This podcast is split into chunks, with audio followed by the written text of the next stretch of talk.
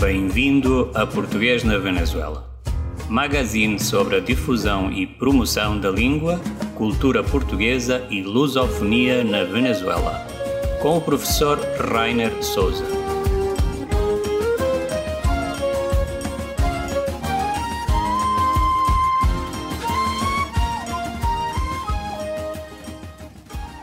Bom dia, boa tarde, boa, noite, depende da hora que nos estiverem a ouvir. Bem-vindos a este podcast Português na Venezuela, depois desta interrupção de praticamente um mês, em que o podcast não foi ao ar por algumas razões que hum, escapam das nossas mãos, mas nós voltamos agora eh, com este podcast esta, esta semana e possivelmente na, na, próxima semana também. Depois faremos outra pausa de férias.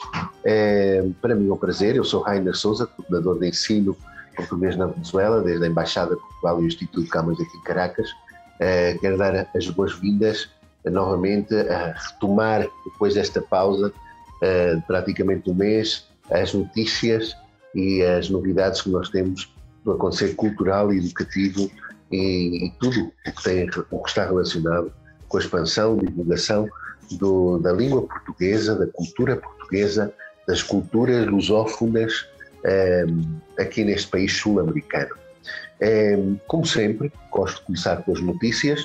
Ehm, uma, uma notícia que nós temos é que este, este mês, apesar de ser um mês de férias, teremos no, nos dias 18 e 19 de agosto uma pequena formação com uma, uma psicólogo, a Gorete, que vai estar connosco durante dois dias à distância eh, vai falar questões muito importantes para os professores, que é como lidar com adolescentes, qual foi o impacto da pandemia eh, no mundo escolar e vai ser bastante interessante esta formação. Daremos mais, mais detalhes na próxima semana e já estão todos convidados. Nós mandaremos os convites a todo mundo, eh, a todo mundo, isto é, a toda aquela base de dados de contactos que a coordenação tem, de pessoas que poderão estar interessadas nestes temas, eh, será online e estará depois disponível no canal de YouTube da Coordenação Portuguesa aqui na Venezuela.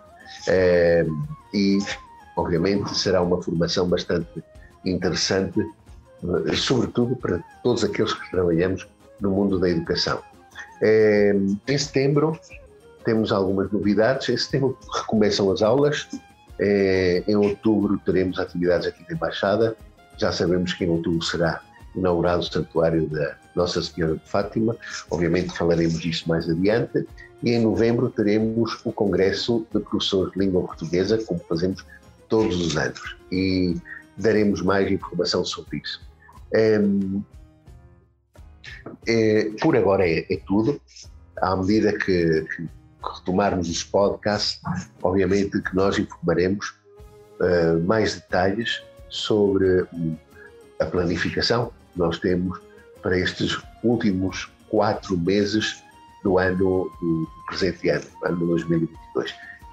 Hoje temos também um convidado honra para tomar esta série de podcast. Chama-se Carlos Alberto Caldeiro, Caldeira Tosta, eh, nascido em Caracas, 27 de dezembro eh, de 1955, Uh, viveu infância e adolescência no Rio de Janeiro, no Brasil, país com o qual sempre tem mantido contato. Uh, Carlos Caldeira Tosta.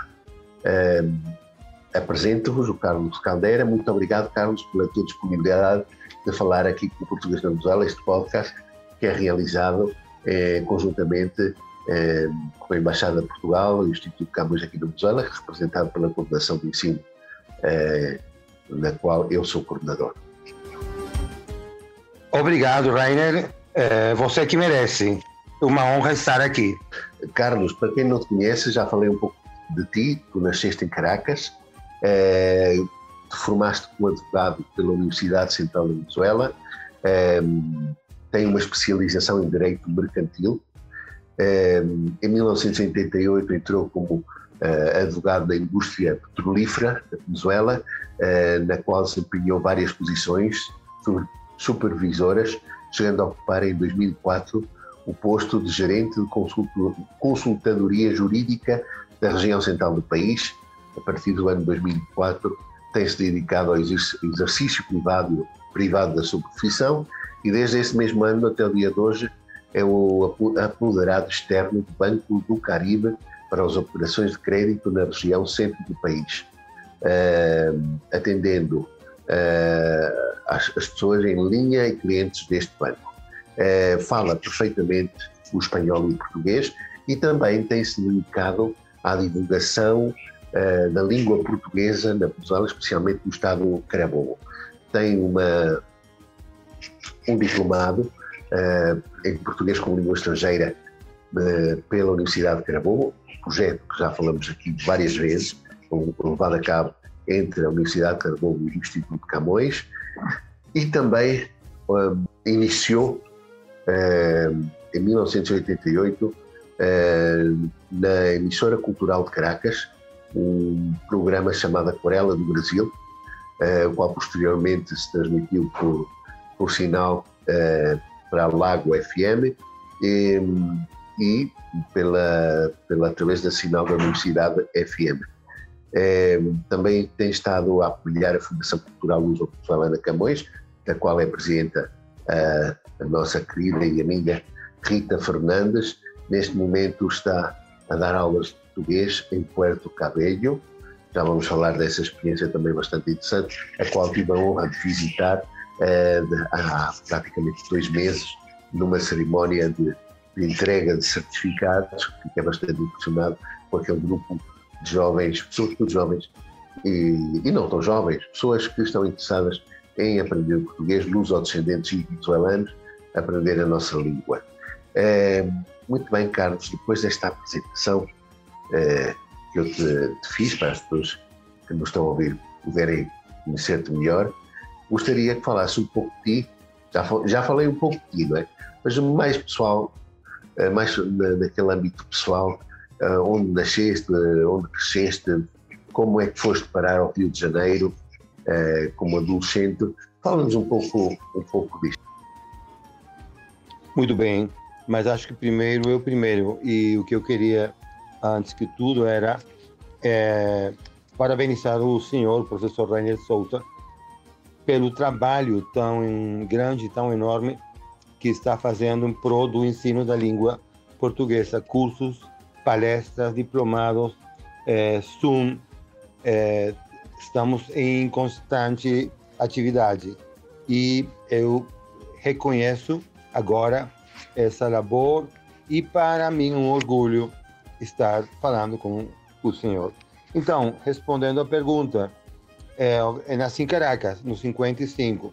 Meu pai era militar, minha mãe, dona de casa. Então, é, por volta dos 64, meu pai foi enviado numa missão para o Rio de Janeiro.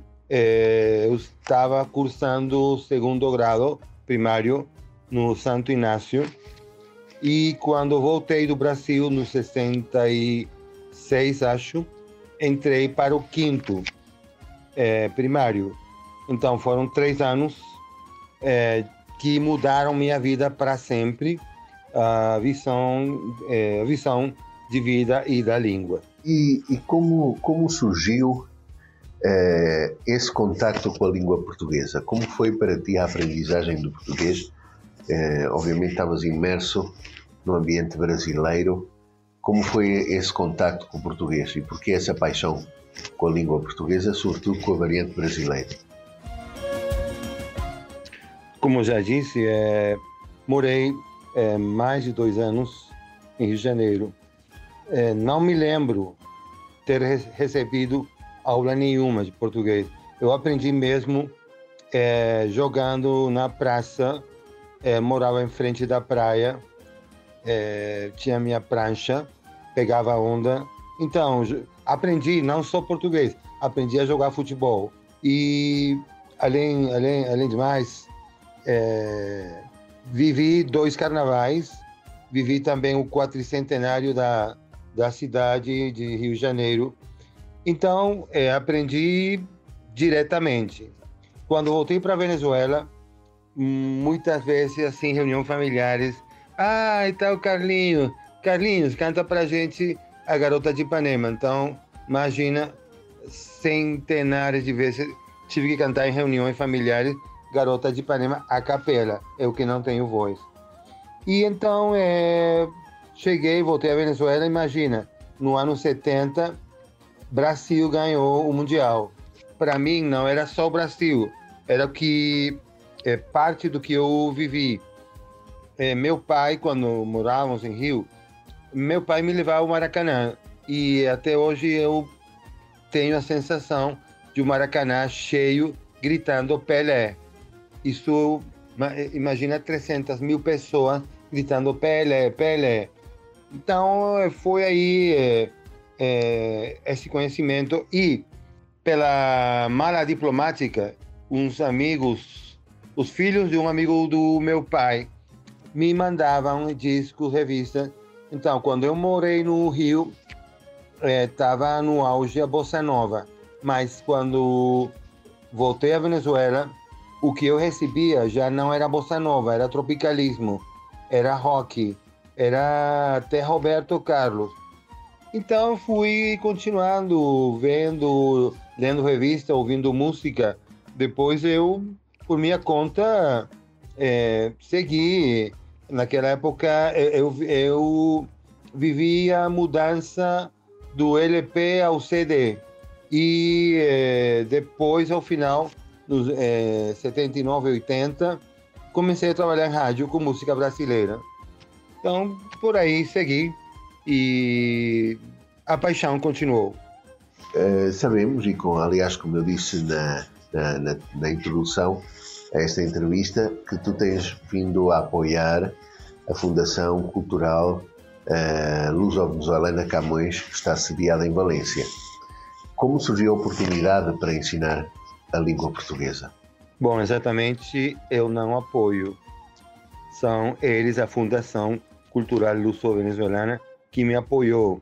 É, eu tinha meu português aí, carioca tal, até que cheguei às aulas da Igreja Santo Antônio, a professora Elsa Santos, que era muito é, maneiramente, muito, com muita sabedoria, ela me abriu as portas da lusofonia. Então, meu, meu português carioca é, é como eu às vezes digo, eu tinha um barquinho e quando cheguei a, ou saí como aluno, depois de A1, A2, B, tá, tá, tudo isso, é, saí num transatlântico, da lusofonia. E é, lá a mesma professora Elsa Santos me ofereceu a oportunidade de dar aulas. E dar aulas é, significa aprender, porque não tem nada que ensine mais que a pergunta de um aluno. E nada, eu continuo aprendendo. A fundação, a fundação me abriu as portas. Já tenho trabalhado em três lugares e eu me sinto muito à vontade, muito confortável. É, e é uma honra, não só, é, como disse no princípio, falar com o senhor, mas também formar parte da fundação e os projetos que eles tenham a bem me encomendar. Na tua opinião, quais são aqueles aspectos do português é, que mais custam a aprender? Isso é uma pergunta que eu faço muitas vezes às pessoas que, que, ensinam, que aprenderam e depois ensinam português. Quais são essas, essas particularidades do nosso idioma que mais custam a aprender nos alunos, na tua, na tua opinião? Como eu sempre digo, é, a principal dificuldade que tem é, o ensino do português para um hispano-falante é a semelhança aparente facilidade é, na língua, que você tem que ter muito cuidado com, com não cair na, na armadilha da, do portunhol ou do espanholês. O aluno quer aprender rápido, então, é, falando portunhol, ele pode se dar a entender, mas não está falando bem. E temos também uma é, outra armadilha no caminho, que são os falsos amigos. é, por exemplo, esquisito, é, vaso, tem muita palavra por aí. Então, a principal dificuldade é, é a paciência de aprender, ou no meu caso, ensinar bem, é, com uma velocidade que o aluno é, perceba bem o que está aprendendo. Temos também outra dificuldade que é, vou falar mais adiante, que é que o diplomado também tocou na sua matéria, que é o tema é, do, como diria, é, é, que o aluno não tenha, é, não tenha pena de falar português. É, então, é, é passar para ele a importância e orgulho de falar essa língua, que hoje agora eu vejo claramente. É, como eu sempre digo, a China é o país mais antigo do mundo, mas depois da China vem o Portugal, que está por aí já beirando o milênio, a diferença de outros países. Então, é, a velocidade, não cair na armadilha do é, portunhol, os falsos amigos, é, prestar atenção, e aí está a labor do professor, dar uma velocidade que o aluno perceba bem o que está acontecendo. É isso. Vamos agora a uma pausa musical. É, volto a lembrar que estamos a falar com Carlos Caldeira, cidadão venezuelano, é, que agora reside em Valência, embora seja de Caracas. Mas vamos, antes de ir para, para, para a pausa musical, vou explicar que vamos ouvir uma música uh, sugerida pelo Carlos, chama-se Samba do, do, Avião, e que gostaria de perguntar ao Carlos porquê, porquê esta música o que é que há de, de, especial nesta música. Logo de ouvir a explicação de Carlos, ouviremos o tema. Samba do Avião, letra e música de Antônio Carlos Jobim, o Tom Jobim. Me lembro ainda hoje, é, quando meu pai chegou em casa com o disco, é, contendo essa música na versão do grupo, bom, mais carioca impossível, os cariocas. Esse jeito que eles tinham um quarteto vocal instrumental, que às vezes você percebe que tem um desafio por aí, mas isso não é não é desafio, é assim mesmo que é a música. E é, acontecia também que tinha muita gente viajando, é, então eu ia muito com, com meu pai, com minha mãe, para o aeroporto, ou receber ou despedir gente que é, ao fim e ao cabo, todo mundo é, que chegava em avião tinha que passar por é, viajando sobre Copacabana e Ipanema. Então já isso por aí, mas a música, mas é, ter a visão, porque não só a declaração de amor à cidade, é a descrição da paisagem. Quando o avião está a pousar, ele sempre chega pelo sul do Rio, e você vê na janela as praias, vê o Corcovado, você vai vendo tudo isso enquanto o avião vai pousar. Ficou para mim o tema e cada vez que eu tenho voltado para o Rio, gente, é como se fosse uma prece. Eu vou, o avião está chegando e eu estou ouvindo a música. Então essa música me acompanhou é, desde aquele momento até hoje quando eu é, vou ou estou saindo do Rio de Janeiro.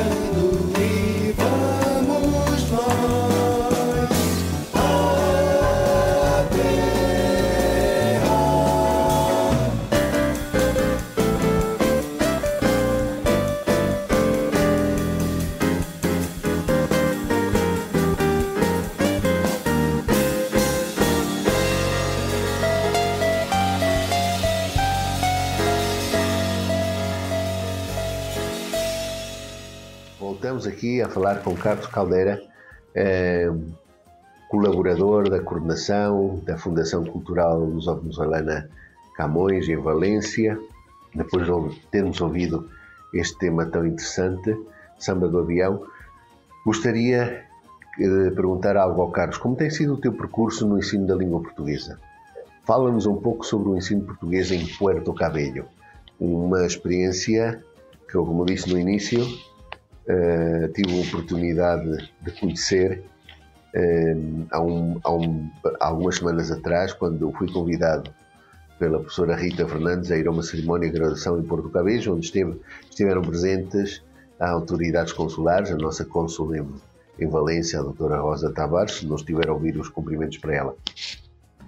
Bom, eu tenho eh, mais de 10 anos dando aulas, mas a experiência em Porto Cabello, até agora, para mim, tem sido o mais eh, rico, eh, o, tem, o reto, é o mais interessante e o que eu estou mais grato de ter dado esse, esse curso. No princípio, é como se você tivesse uma régua e dividisse a aula em dois. É, tinha os luso-descendentes, até mesmo sentados de um lado da aula, e do outro lado, é, funcionários e empregados de companhias é, de, é, é, de alfândegas é, vinculadas ao porto, que trabalhavam com é, empresas brasileiras. Então, um curso literalmente dividido em dois. Ah, e três alunos que estavam aí por, por aprender. Foi muito interessante, porque o lema, o moto do meu curso é o português é um só e a língua é uma só. Então, eu logrei eh, romper essa barreira entre eh, luso-descendentes e pessoas que trabalhavam com paulistas, ou seja, eh, navieiras que estavam no Porto de Santos. Foi muito, muito bom. Eh, logrei que, a, que fosse uma turma só e não duas eh, subdivisões. E ao final do curso, imagina, tivemos eh, o privilégio de ter a contar com a presença da cônsul eh, da cônsul geral em Valência eh, do professor Rainer da embaixada portuguesa a professora Rita a presidente da Fundação Cultural Luso-Venezuelana a irmã superiora do colégio a irmã Jusnaiver Navas e aí o senhor Benfica que é como diríamos o promotor, o produtor da atividade, os familiares. É, foi uma coisa muito linda, muito, muito linda, muito emocionante. E até hoje você vê as, as fotos do grupo e você é um grupo só. Você não pode ser, ser luso-descendente e esse trabalha com, com brasileiro. Não, foi uma turma é, muito unida e é, foi muito bom. A experiência para mim tem sido muito, muito boa e felizmente vamos repetir em setembro. Também foste eh, aluno do Diplomado em Ensino Português como Língua Estrangeira, eh, que atualmente é levado e realizado entre o Camões IP e a Universidade de Carabobo. Fala-nos um pouquinho também dessa experiência com os professores, daquilo que pudeste aprender durante estes, esses longos meses do diplomado. Antes falei que quando eu recebi aulas de português aqui em Valência com a professora Elsa Santos, eu eu estava num barquinho, o barquinho da Bossa Nova, e foi a professora Elsa quem me abriu a porta da lusofonia. Bom, a metáfora agora é a seguinte: o diplomado não é a porta, o diplomado é entrar, aprender, entender é, o que é a lusofonia, porque você é, pega a língua desde o início, você pega é, até chegamos quando o continente americano estava sendo povoado. Então você chega ao início, é, como se formou tudo, como se formou a língua com latim, é, tudo isso. Então por aí você é, dá uma visão geral e profunda do que é a língua portuguesa. Além disso, geograficamente, você vai além é, do cotidiano é, Brasil, Portugal, conhece todos os países que têm o português como língua é, oficial. No meu caso, até é, tive que estudar o, o Timor-Leste, lá perto da Austrália. E como isso, muito.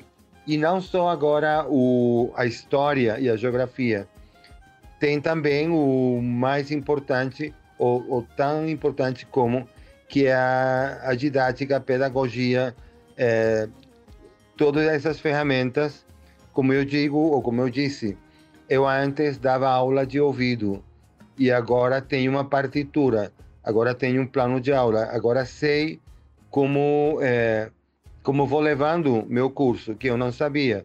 Eu ia é, assim, meio de improviso e o curso me ensinou isso. Me ensinou também é, e isso não porque ele esteja falando com ele, mas me ensinou também que eu também falei antes do tema da autoestima. É, a autoestima é, que às vezes é pobre ou não está muito bem é, é, desenvolvida nos alunos. Eu aprendi a ter orgulho da língua portuguesa e a passar esse orgulho aos alunos, é, que eles se sintam orgulhosos dos seus pais, seus avós, seu tataravó, o que for, e que quando você rompe essa barreira, o aluno já começa a falar muito mais confiante. Então, eu recomendo a todo mundo que, assim como eu, que dava aula porque sabia a língua. Não, você acha que sabe, mas depois do diplomado, a situação é outra. Você já tem métodos, você já sabe como e porquê como avaliar é, tanto a qualificação como como avaliar se o curso está indo bem ou está indo mal. Então eu recomendo muito, muito esse diplomado. Tens algum projeto no futuro que gostarias de compartilhar conosco? Como eu disse, o resultado da, é, do curso em Porto Cabello foi muito bom, foi muito feliz. Então, é, agora para setembro, o ano é, letivo, vamos começar o A2 dessa mesma turma, o A2, é, e vamos também ter agora é, fruto do, do, S, do êxito desse, desse curso, vamos ter um A1, ou seja, o A2 para os que já é, começaram o A1 para o que está começando e a Fundação Cultural eh, também vai ter agora um curso para eh, meninos e jovens, que eh, esse não vai ser meu caso, vai ter outra professora, eh, a professora Rosário, mas é tudo isso fruto do êxito desse, desse primeiro curso. Também tem um projeto um pouco mais é, pequeno, menos ambicioso, mas produto do diplomado. É, no momento, eu, é, a gente trabalhou com a, a formação, a independência é, do Brasil. Então, esse trabalho feito no diplomado, eu estou fazendo uma ampliação e vou, estou preparando no setembro, para esse setembro, uma palestra sobre a independência do Brasil. Por quê? Porque se, se, fa, é, se comemora 200 anos da independência do Brasil, que o interessante, nesse caso, do que eu quero passar para os venezuelanos ou para os hispanofalantes, é que a independência do Brasil foi totalmente diferente do resto da Hispanoamérica.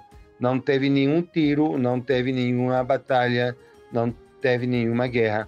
Foi o próprio é, o próprio rei, é, bom, naquele momento era o príncipe, mas foi o mesmo é, a mesma realeza, a mesma monarquia quem declarou independência. E isso derivado do fato que quando foi as invasões do Napoleão, o rei do João deixou a, a capital de Lisboa e passou a ser a capital do Império, o Rio de Janeiro. Então, um fato totalmente inédito que eu quero passar é, na palestra e como foi a evolução da monarquia comparativamente com a evolução da, do, daquele bocado de países que se formaram na América Hispana, enquanto o Brasil sempre foi só um só. É isso. Muito bem, Carlos. Uma última mensagem neste podcast para os nossos ouvintes. Primeiro, eu queria agradecer ao professor Rainer a oportunidade que me deu de falar, de compartilhar e de é, estar perto de tanta gente que tem é, interesse pela língua portuguesa. Então, é, é isso. Eu fico muito grato e perante sua pergunta, não, não é último nada, é um convite. Eu convido, convido vos a continuar com a língua, aprender. Gente, não tem como é, não se formar, não profundizar. A música é riquíssima, a música da lusofonia, é, a literatura, tem muita coisa por aí. E, por exemplo, temos muitas atividades é, pelo Zoom. Então, é, é um convite a continuar a compartilhar, a ler, a ouvir, a falar. E por esse meio do podcast, acho que é uma iniciativa muito, muito boa. Então, é isso. Seguimos falando português. Uma vez mais, queria agradecer, Carlos, a tua disponibilidade em falar connosco. Também uma pessoa muito ocupada. Muito obrigado e, olha, felicidades e bom trabalho. Como eu falei, agradecer nada, sou eu que agradeço a oportunidade. E não só a oportunidade, também tenho aqui um cantinho que quero compartilhar uma música é, Falsa Baiana, de Gal Costa. Naquele momento eu falei também que eu recebi é, pela mala diplomática os discos que me abriram é, a porta da bossa nova evoluir para o tropicalismo, que o tropicalismo, ao fim e ao cabo, era uma mistura de tudo. Então, o que vocês vão ouvir de Gal Costa, Falsa Baiana, é uma gravação que diz tudo. É, só precisou mão, boca, voz e violão. E uma música que tem samba, rock, bossa nova e tem muito improviso de jazz. Então, acho que por aí é, eu quero compartilhar o que foi minha meu juramento de continuar com a língua portuguesa. Passa por essa música. Gal Costa e Falsa Baiana. Obrigado, Rainer. Vamos falar agora com Fernando Rodrigues, um, aluno dos cursos portugueses de Porto Cabello e aluno do professor um, Carlos Caldeira. Um, boa tarde, Fernando. Espero que esteja tudo bem contigo e obrigado pela tua disponibilidade em falar connosco neste Português na Venezuela. Olá, boa tarde e da mesma forma, muito obrigado com você por me receber aqui hoje e me permitir contar algo sobre minha breve história aprendendo português.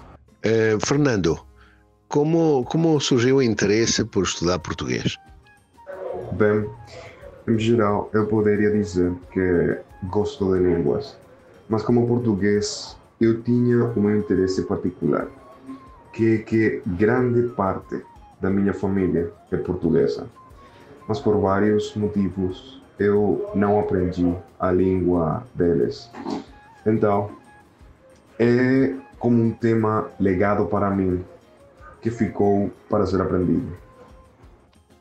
Como tem sido a tua experiência em Puerto Cabello com o professor Carlos Caldeira? Fácil, melhor do que eu poderia imaginar. O professor Caldeira é um excelente professor, além de ser muito educado em história e na própria língua portuguesa. Tem ótimas habilidades pedagógicas. Eu comecei recentemente a estudar italiano também. E, apesar do fato do que o professor. Não é ruim, o professor Caldeira colocou o fasquial tão alto que se o desempenho não é excelente, é difícil para mim não notar a diferença. Obrigado, Fernando, e um abraço. E hum, tudo bom para a tua vida. Muito obrigado por seus desejos e, mais uma vez, obrigado por receber-me aqui com você.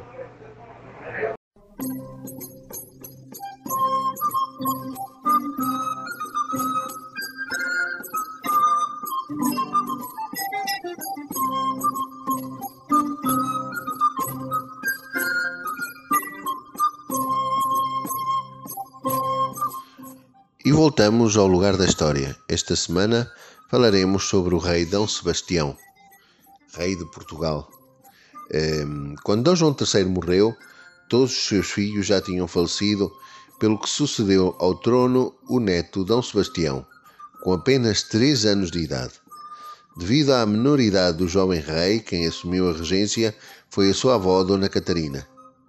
Em 1562, perante as Cortes de Lisboa, Dona Catarina pediu a demissão das suas funções de regente, face à acusação da existência de influências da corte espanhola na sua governação. No entanto, continuou como tutora do jovem rei. O cardeal Dom Henrique, seu tio-avô, foi nomeado novo regente até Dom Sebastião completar os 14 anos.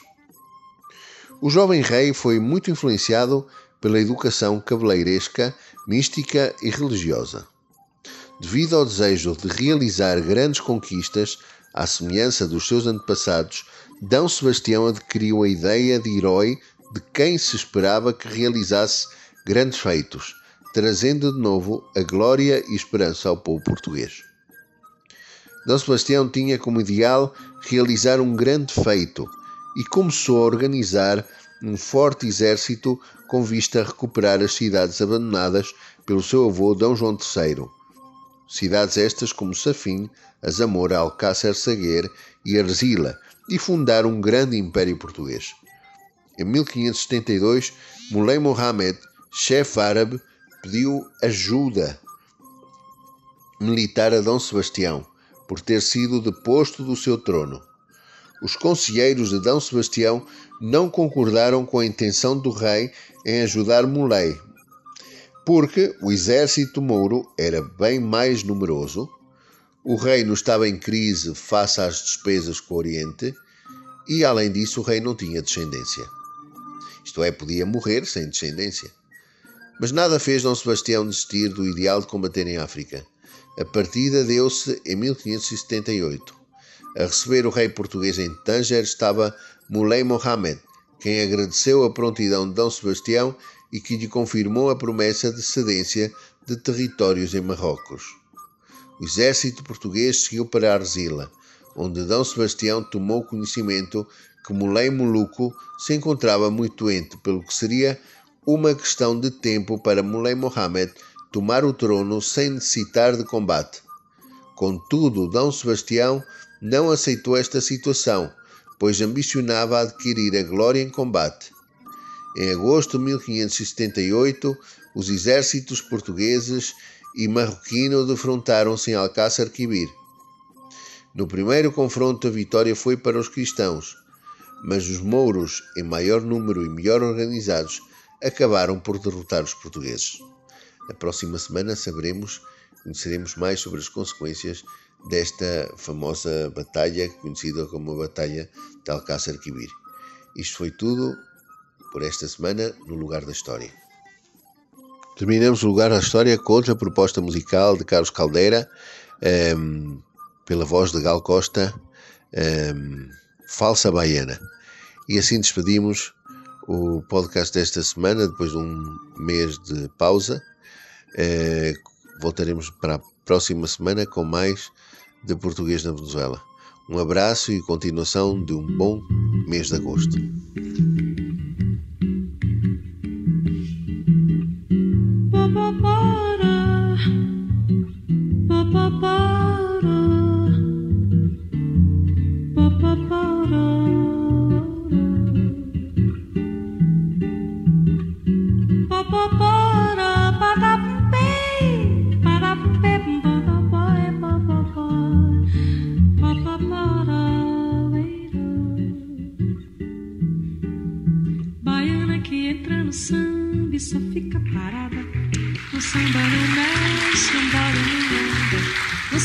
Deixar a mocidade louca.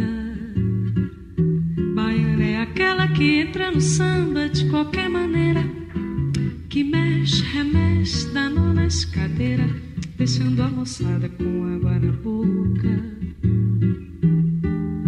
Baiana que entra no samba e só fica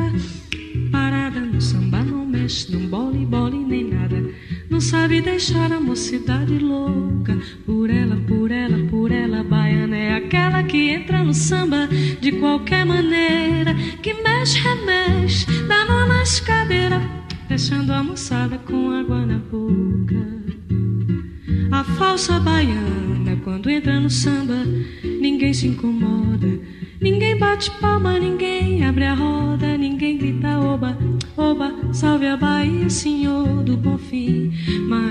gente gosta quando uma baiana samba direitinho. De cima embaixo,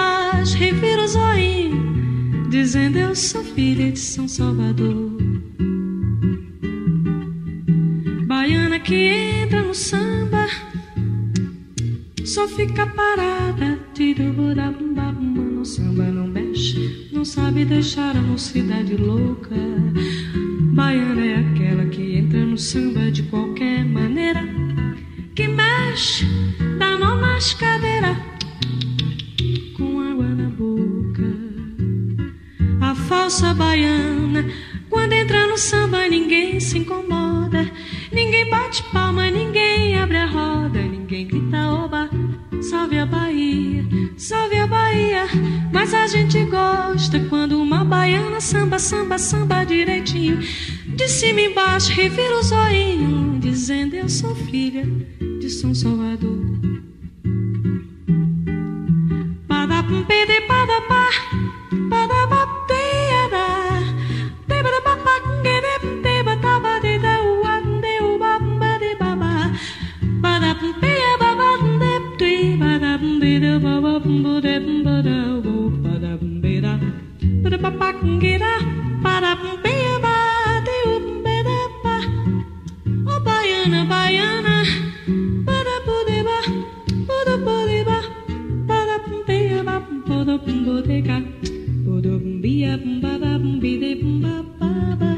Isso não é baiana, baiana, tiriba, da baiana, que samba que deixando a moçada com água na boca. A falsa baiana, quando entra no samba, ninguém se incomoda, ninguém bate palma, ninguém abre a roda, ninguém grita oba, salve a Bahia. Budibadabada, mas a gente gosta quando uma baiana samba direitinho, de cima embaixo, revira os olhos. Sou filha de São Salvador.